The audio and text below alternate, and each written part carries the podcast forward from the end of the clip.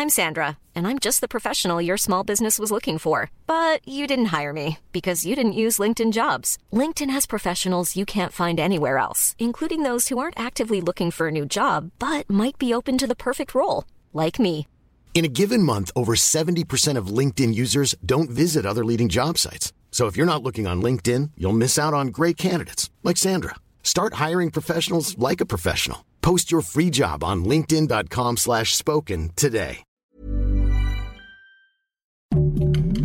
Heraldo Podcast, un lugar para tus oídos. Noticias del Heraldo de México.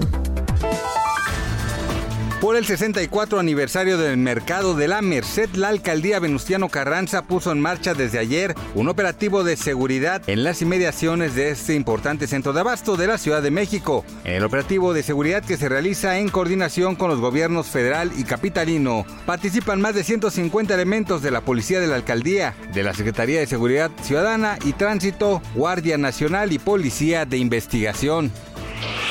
El Comité Ciudadano en Defensa de los Naturalizados y Afromexicanos exigió la renuncia de Francisco Garduño, comisionado del Instituto Nacional de Migración, ante las constantes violaciones a los derechos humanos de los migrantes haitianos.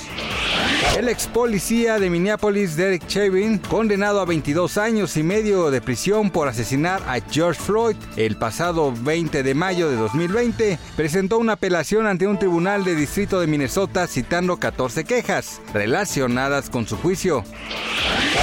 Un lujoso restaurante en Las Vegas echó a Nicolas Cage después de protagonizar una pelea con los miembros del personal. El video del incidente, que se ha hecho viral, muestra al actor de Hollywood borracho y con muy mal aspecto.